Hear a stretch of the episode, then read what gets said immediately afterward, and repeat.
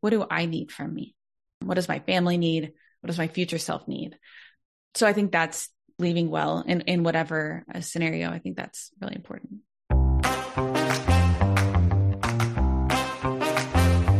This is Leaving Well, where we unearth and explore the realities of leaving a job, role, project, or title with intention and purpose, and when possible, joy. I'm Naomi Hattaway, your host. I will bring you experiences and lessons learned about necessary endings in the workplace with nuanced takes from guests on topics such as grief, confidence, leadership, and career development Braided throughout will be solo episodes sharing my best practices and leaving well framework. Expect to be inspired, challenged, and reminded that you too can embed and embody the art and practice of leaving well as you seek to leave your imprint in this world. Stephanie Barron Hall, who has an MA in Organizational Communication and Leadership, is a speaker, accredited Enneagram practitioner, published author, and host of the Enneagram in Real Life podcast. Stephanie facilitates personality-centric team development as an outside consultant for organizations ranging from small businesses to Fortune 100 companies. Stephanie's approach to the Enneagram is grounded in communication theory and emphasizes deep personal work through application, curiosity, and self-awareness. Steph, I'm really glad to have you on the podcast. Yeah, I'm, I'm happy to be here. I would love if you would start us off by sharing a little bit about yourself and also your relationship to change and transition. You know, I teach the Enneagram these days, and I do so in organizations. I work a lot with teams, which I really love. I love working with teams. One thing that this is just like a fun tidbit is that people are people, right? We forget that. But then you work with all these executives and you're like, oh, they have doubts. They've got imposter syndrome they have feelings just like everybody else, you know. So so I I really like that about the type of work I get to do. But I have had kind of this lifelong curiosity with personalities, like understanding why we operate the way that we do, how we tick. And that's kind of why I got into this work in the first place. I did my undergrad in psychology, got really interested in um, industrial organizational psychology, wanted to go into a PhD program and then very quickly was like, oh my gosh, school is way too expensive. I cannot afford this. So I ended up in these different spaces where I was working a lot with, well, I actually worked a lot with uh, adults with developmental disabilities um, and children as well early in my career. But I also was able to work with really awesome teams, really awesome management teams. And that kind of sparked that interest for me. So I've I've had these different points of transition and really a big part of my story is cycles of burnout, which we can chat about more, but all of those sorts of things have kind of brought me here where I am today. I would love to actually if you're up for it go go into that the cycles of burnout that you yeah. experienced. I think that there's so much that we hold in when we're experiencing burnout, when we're experiencing those struggles in the workplace or around our work. I know some, you know, if you're listening and you're not in that space at the workplace, but it might be a board volunteer opportunity or a project that you're working on. And we don't normalize what it can look like, what it can feel like, and what it can do to us. So, yeah, I would love that if you could share yeah. a little more. Yeah. So, I think one thing that's there are a few important pieces of this. One, if you know the Enneagram, which, you know, we can again talk about, I also have some really simple resources I can send your way that people can just download and be like, oh, this is, this is me. I lead with Enneagram three. And the type three is really motivated by this need to feel valued and, and worthy from other people. I'm not claiming that that's a healthy thing, right? Like, but it is like this, this sense of wiring. And so it, it's a thing where it's easy for threes to be really efficient. They shut down their emotions and they just grind.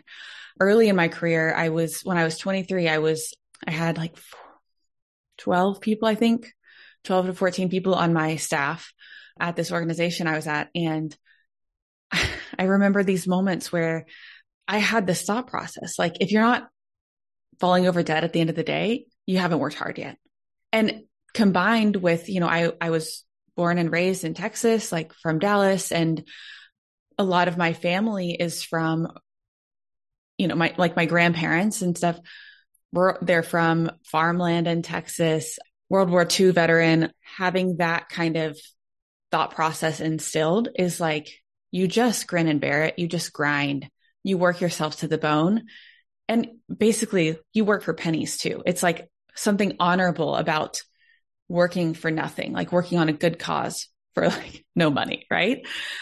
And so I think that those concepts were really ingrained in me. And burnout has been a thing that I haven't always seen coming.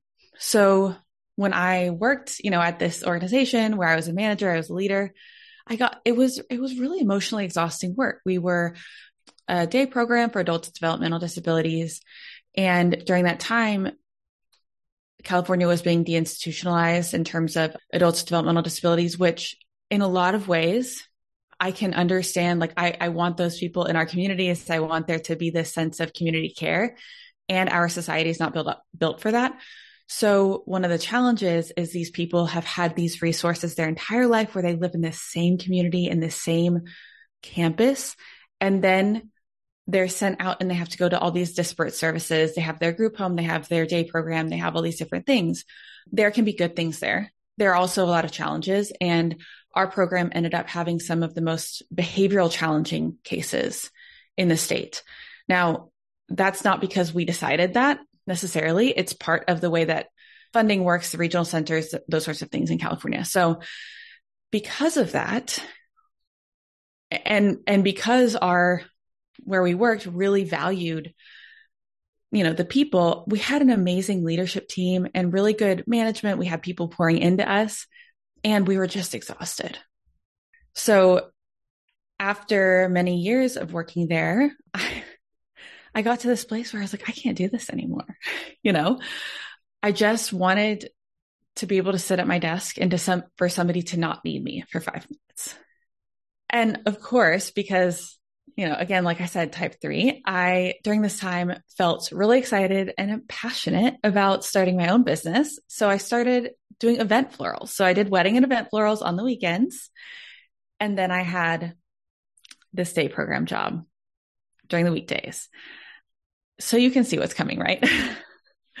so I ended up, I, I changed jobs. I ended up working in, in e-commerce uh, merchandising, which is essentially like data analysis, trend forecasting. There were a lot of things I really liked about that, but you know, burned myself out on the floral business. You know, I was doing this job and then I got bored for five seconds. And I was like, what can I do? Went back to grad school, started learning and teaching the Enneagram, and, and then started my current business. And then in my current business, I've had various cycles of burnout. And actually this year, I've had such intense burnout that it's really transformed, I think, the way that I think about my work. And it's been a, real wake up call.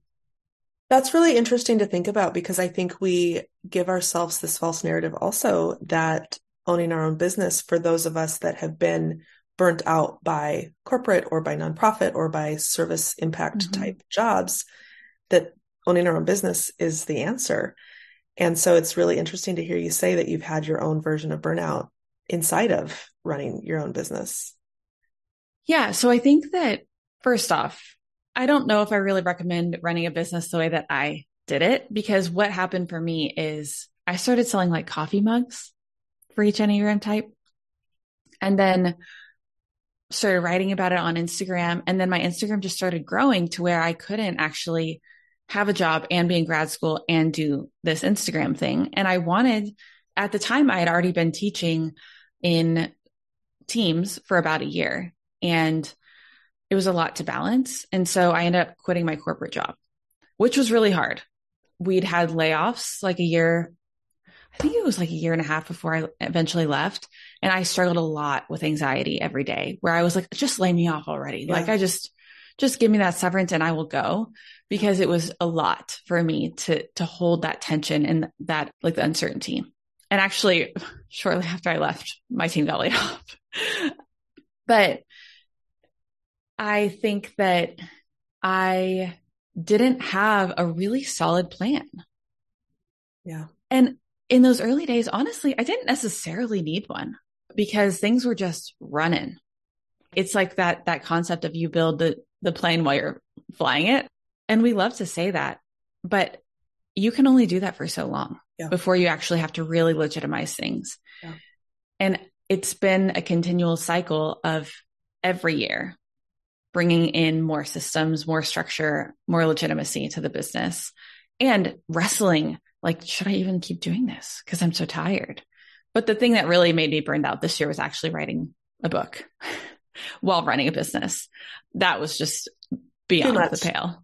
yes. I think that's another thing that we have a false narrative around is the whole idea of writing a book and the importance of it and the all the things. I just saw Lisa Renee Hall. I don't know if you know who Lisa Renee is, but she wrote a book and she just posted about the both and of celebrating its release and being absolutely exhausted.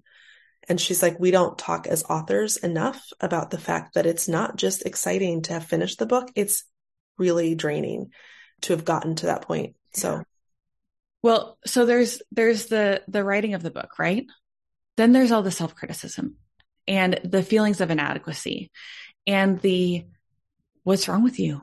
You can why don't you just put one like word in front of the other? All well, of that stuff. I have a whole issue too with what are they going to say? Who's going to come after me? Who's going to say this isn't enough or good enough or all the things too?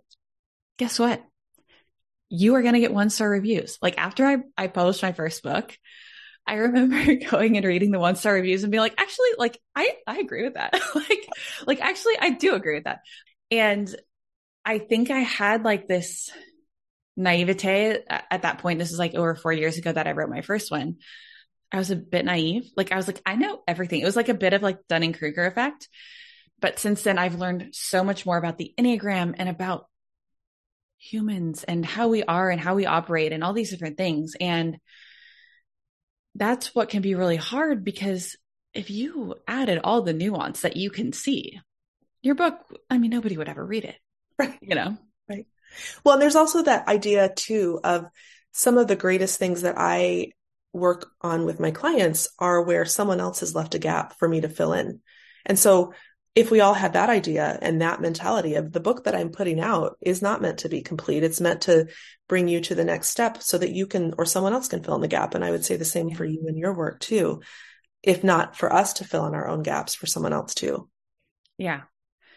Yeah. And I, I think that's really important. Um, and also making it really like what the reader needs. Like it's not about me saying everything I want to say. It's about what the reader needs to make it to that next step. But when it comes to burnout, I could see it this time. I could see it before because I was already burned out before I even started writing, but I didn't know what to do. I was just like, I'm on this train, right? So I ended up having to have this big crash where, like, probably all of like the spring and summer of this year, I would work maybe two to three hours a day. And otherwise, like, just couldn't. But I had to get all these other pieces, right? So, how do I get into community and like make sure that I have that? Because I didn't have any sort of community. Um, how do I, like, what other supports do I have? Meditation, eating well, exercise, going outside, being kind to myself, journaling, cold plunge, like all of these little things that can add up. Tart cherry juice, you know, it was just never one thing, right? Like, so it just took a long, it took way longer than I wanted it to.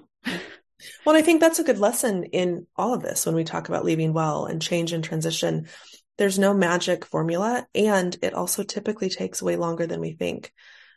When you think about the folks that you work with and the teams that you help with their organizational support, what do you see rise up as the most common intersections or corollaries between what they're going through and the concept and the topic of leaving well or change and transition. One of the things that in corporate that can be really challenging is the lack of transparency, whether that's from, you know, top leadership and, and you know, what they're, they are and aren't able to share. And I understand that sometimes they can't share everything, but it does make it really uncertain and confusing for people when we have these mass layoffs that we've been seeing. That's really destabilizing. And I think that managers forget about that emotional aspect uh, of, of humans. No matter who you are, it's going to impact you. So that's something I see a lot of. I think that there is just kind of a constant level of anxiety around that. I, am sure that there are people listening to this that are thinking, "Oh, I don't, I don't feel that," and and that might be true in some spaces, but I think people are having to do this calculation a lot of the time of like, how do I maybe communicate a bit of the discontent that I feel while also putting myself at risk in any way? Or how do I bring up this challenge and things like that? I don't know that we are good, though, as a society at even understanding what anxiety is. I am surprised by the number of mostly women that will say, and some men, but that will say to me, Oh, I just figured out that that's anxiety, that thing that I have felt, or that way that my body reacts, or that, that place that I run to in my head mentally. Oh, that's anxiety. And so if we aren't even as a society good at knowing what that is, let alone knowing how to deal with it, I just imagine how exacerbated that is then when you add the workplace to it mm-hmm. and the fact that we definitely don't talk about it in the workplace. Yeah. When people bring me in, they're ready to talk a little bit at least about emotions, right? And so I'm able to to meet people there and to talk about those things. A lot of the time you know, leaders will say, I don't understand why this is happening, or like there's this issue on my team or there's this conflict. They want something tactical, but it's an emotional problem. Besides anxiety, what would be some of the other maybe most ignored components or dangerous things that corporations and teams are are not getting right or well i think probably one of the most dangerous things i see is is people treating everything as life and death. And i think that was a, a big wake up call for me.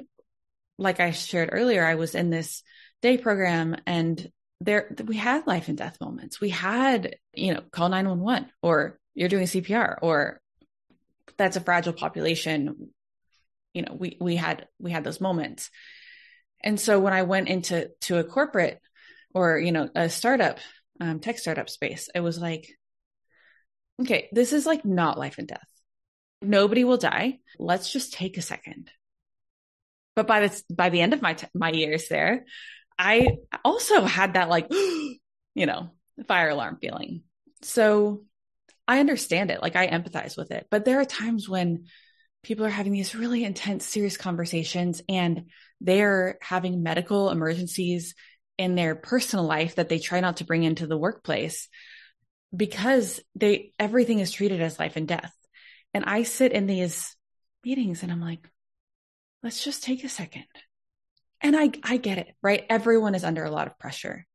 You know, the C-suite, they're under pressure from the shareholders and um, investors and like all that stuff. And then that trickles down there are just so many parts of our daily lives that are like this is your one life right like how are how is that the, the only thing that you get to live for i'm starting to sound like the anti-work subreddit i know but well it makes me think too about you know a lot of times we as an example we say things like menopause in the workplace is a woman's issue or caretaking for disabled family members or aging parents is a woman's issue. And we then put it in a box and we don't realize what someone's dealing with at home and how that impacts them in the workplace. And it's not just a woman's issue, uh, first of all. And if, and if and until we start to realize like bringing that into the workplace and saying, okay, here's the reality. Here's how we can do our work and address some of the things that might be going on at home, or at least have a workplace that is better able to let folks come in to the container of work, knowing and acknowledging what they have going on at home would be a step in the right direction, I would think. Yeah. Well, yeah. And I think that one, one trend I've been seeing is that people are taking a more whole person approach. I'm, I'm not the biggest fan. I've seen how straining it can be on teams when, when you're always remote However, and, there can be like this disembodied aspect of that where you don't see somebody as a whole person because you only see them from the shoulders up. But when we see, oh, like, what do you have on your wall behind you? Or you see somebody's sick kid running through the background, or their dog's got a cone on, or, or whatever else. Like, you see more of that context. You hear, like, like today, I've got, you know, a cacophony of like leaf blowers outside we can kind of get a, a, different sense for like what's happening in that person's life context. And I think that in some ways, while we've lost some of the personal connection, there are ways that we're hearing and seeing a little bit more of this person's life. Um, so I think that that can be actually really helpful. And the amount of people who show up to work now in just a hoodie or whatever, everyone's wearing workout clothes. You know, I go into my corporate stuff and I'm, you know, in a blazer or whatever because I, I'm the professional one, like I'm the, the contractor. I always am like, I, I look a little silly, but that's okay. well, I think we're starting to see some of the, I won't even say accommodations, but the meeting folks halfway with what the reality of work. To your point, it's not life or death in most most of our work. Mm-hmm. How can we meet halfway to still get the work done and be human centered? Yeah. Grief and loss is something that is a huge part of change and transition. And I would be curious if you would be willing to run us through how each of the types navigate grief and loss and, and maybe even change. Yeah. So uh, when I teach the Enneagram, I always start with type eight. Eights have a tendency to say, I'm going to conquer this. You know, if they, if they get sick, they're like, I'm going to push through. I'm going to conquer it. I think it can take a lot for eights to slow down enough to recognize a sense of grief and loss. And they think they can conquer and push through. They might end up getting totally burned out, but they also can do this thing. I hate like throwing around the term gaslighting, but I think eights gaslight themselves, saying like, oh, you really shouldn't think that. You really shouldn't feel that way. It's really not that serious. And I think that eights manage change fairly well when it's their idea. Eights can have a lot of anger around change otherwise, but they tend to be like, all right, well, this is what it is. So I'm going to push through it. But I think in terms of grief and loss, they, they have to slow down and make space for it or else it builds up. Type nine, nines tend to really want to feel comfortable. They don't really like to like, and I, I think nines do have a lot of feelings underneath the surface, but in some ways they're, they kind of tell themselves, oh, these feelings aren't really justified. I think that they're like, oh, it's not really imp- that important what I'm feeling. So they kind of mute them. They kind of turn them down. And some nines I know, especially after a, a stressful workday, will go home and just, they want to just sit on the couch and just process it because they need to sort through it. They need to take time to process, but that's difficult to do. And so, like eights, I think nines do need, need to make a little bit more space for it. And I think nines would really benefit sharing with somebody else how they're feeling and what they're going through. Because I think nines kind of dismiss what they're going through too, for different reasons than eights, though. Mostly because it's really, really uncomfortable um, to feel those things. For ones, I think the, the, the body types really don't like change and they don't like change if it's not their idea in particular. They're, they're very autonomous. Even nines. Sometimes people see the relational aspect of nines and they think that they don't, you know, care that much about it. But, um, nines care a lot about being autonomous. They hate the feeling of feeling like they're just getting run over because they seem easygoing. But anyway, back to ones. So I think ones with grief and loss two, they're like, is this appropriate? Like, sh- am I feeling too much? Should I not be feeling as much as I'm feeling right now? That can be jarring. Um, and they like change when they're like, this is going to improve things, but they don't like change when it's like things were already good as they were. Why are we doing this?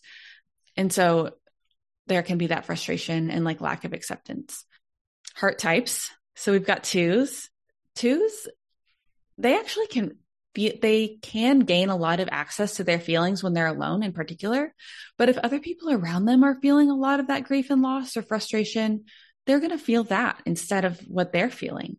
Um, and I think that that can be really hard because f- twos feel like this pressure to always be positive and to spread positive relationships and positive rapport like that. When we say the helper, the giver, that's what they give.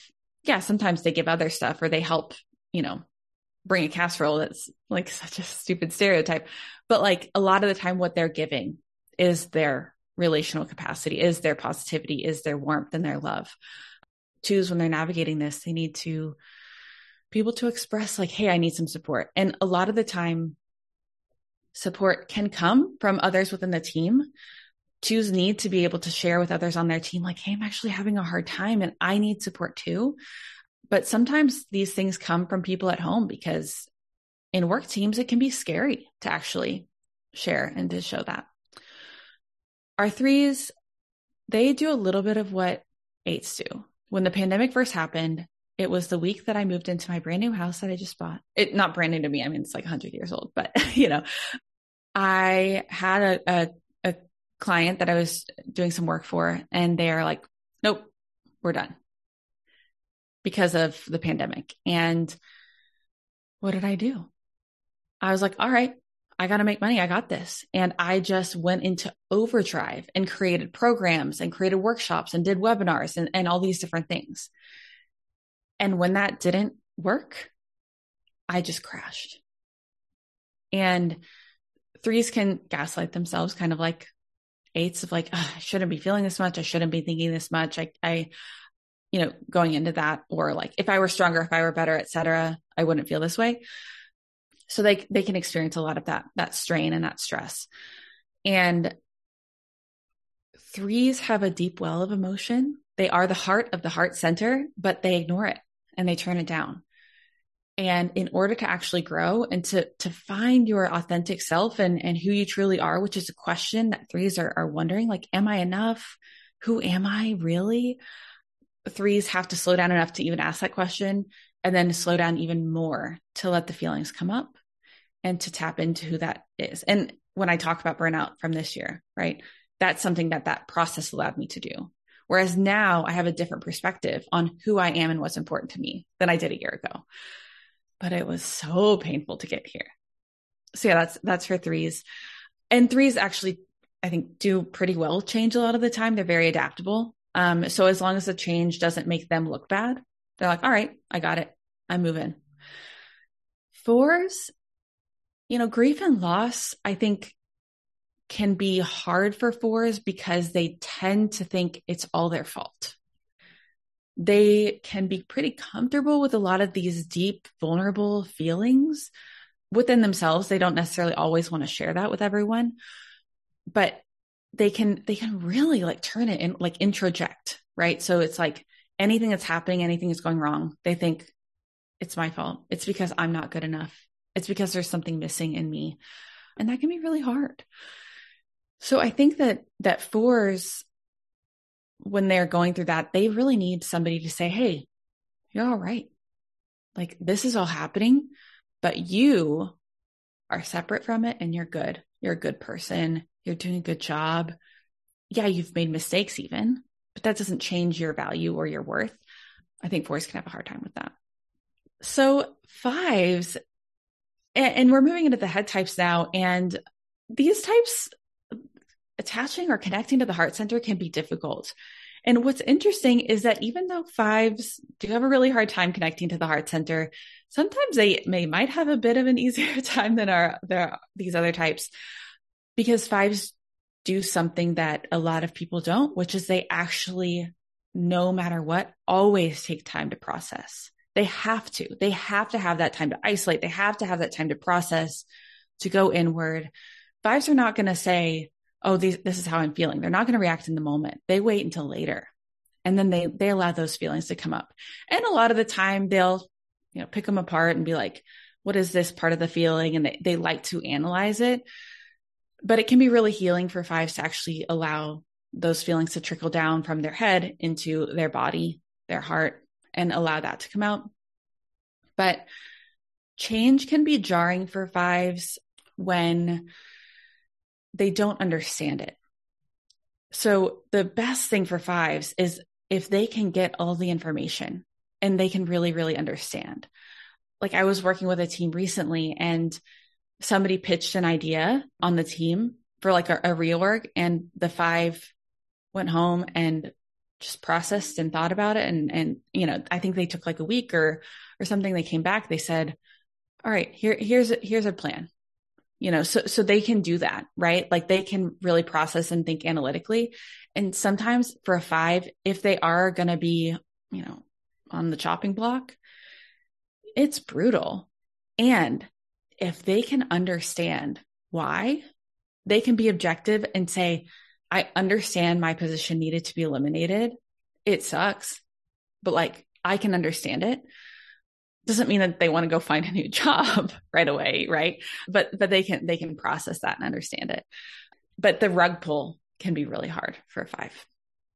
Sixes, they think of all the worst case scenarios. Every six, they always think they're going to get fired. And sometimes, let's be honest, okay, like sometimes that that is a six just projecting. Like sometimes they don't want to be in their job anymore and then they're like, "Oh my god, I'm going to get fired." And I'm like, "Wait, but is it actually that you just don't want to be there so you think they don't want you?" right?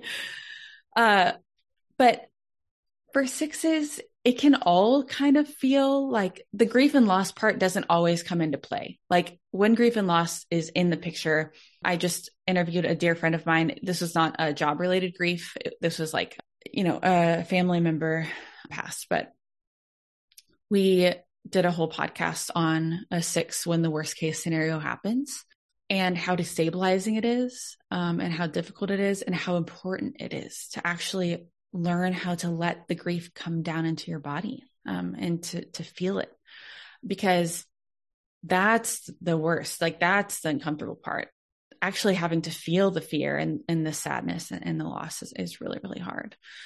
With change i don't think six is really i mean they they get they do much better with change once it happens but before the change they're always like oh no what's going to happen what's going to happen what's going to happen and then once it happens they're like okay, well, now what?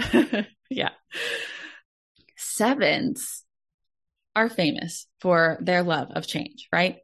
But again, some people only like change when it's their idea.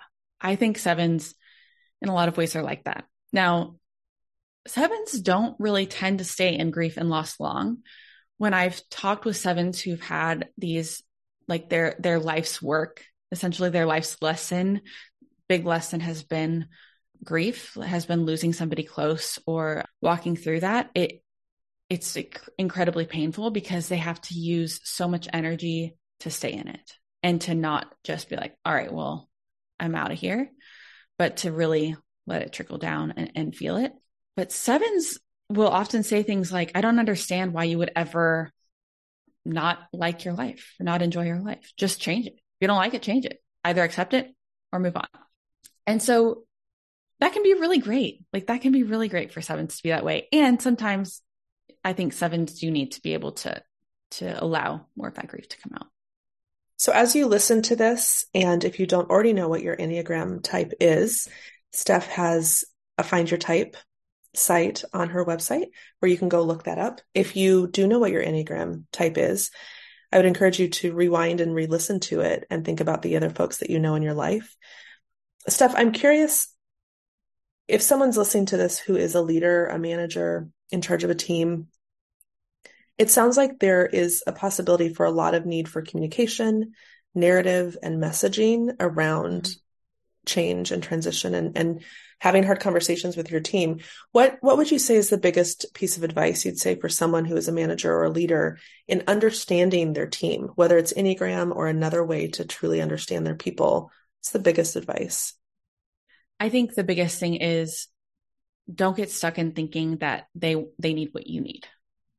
So really ask them like if, we don't even have to go into all the enneagram types to know do you want all the information up front or do you want to get the bottom line first and then ask questions later like those sorts of questions also understanding that different people need different levels of insight so having those conversations amongst your teams I work a lot with teams, just helping them to get. I don't go into all the depths of the Enneagram when I work with teams all the time, sometimes, but typically I want them to have enough working knowledge to say, Hey, this is how I describe myself. This is how I describe my leadership style. This is how I describe my communication style and give each other cliff notes on, on how to discuss that. So I think that's, that's a big thing. There's this book, Drive, The Surprising Truth About What Motivates Us by Daniel H. Pink.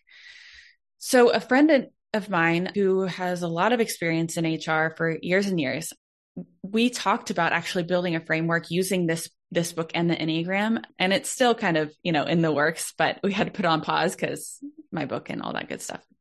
There are three three motivators. So autonomy, mastery, and purpose, and understanding what motivates each person on your team. So even if you don't have the Enneagram framework, this framework is also useful um, and can help you understand what they need to feel supported through different transitions.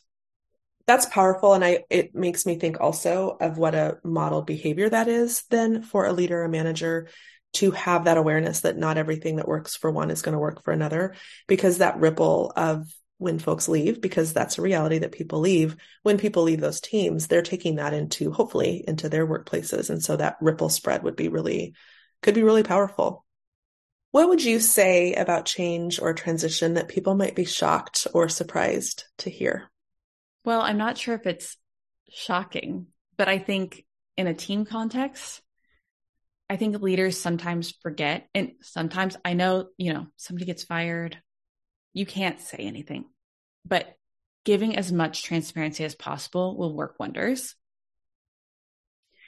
And there are times when painful transitions happen that it's going to be better. Like it, it just is going to be better, but it's hard. There's a great book by Dr. Henry Cloud called Necessary Endings, and I reference it all the time because it will be better sometimes on the other side of the really icky, yucky transition, whether that is a people transition or a merger and acquisition, whether it's a sunset. Something that we don't talk a lot about is the change that comes when a project stops or ceases to exist, uh, but it will be better on the other side. Mm-hmm. As we wrap up, is there anything that we didn't get a chance to talk about that you'd like to make sure to share? I think it, I would love to hear your thoughts on this, perhaps on one of your solo episodes. But I recently listened to something that was all about um, subtraction. Like when things aren't going well, we tend to add, right? We tend to add more rules or more insights or whatever, but we don't think enough about how to subtract and what to subtract. And I think that's something we, we could talk about more. I love that. That feels so resonant with so many things. It feels resonant with burnout. It feels resonant with slowing down, taking the time to know each other, that awareness. Mm-hmm. Mm, that would be a really good topic.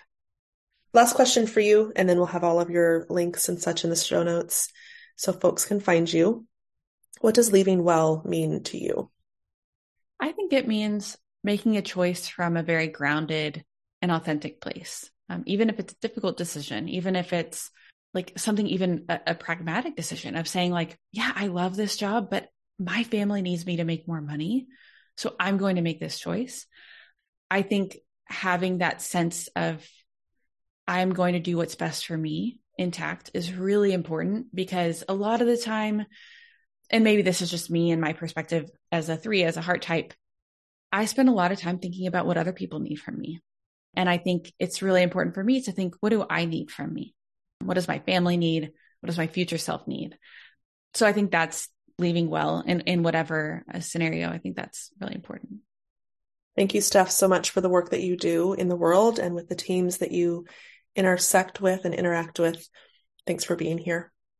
Thank you. To learn more about Leaving Well and how you can implement and embed the framework and culture in your own life and workplace, visit naomihattaway.com. It's time for each of us to look ourselves in the mirror and finally admit we are playing a powerful role in the system. We can either exist outside of our power or choose to decide to shift culture and to create transformation. Until next time, I'm your host, Naomi Hattaway, and you've been listening to Leaving Well a navigation guide for workplace transitions.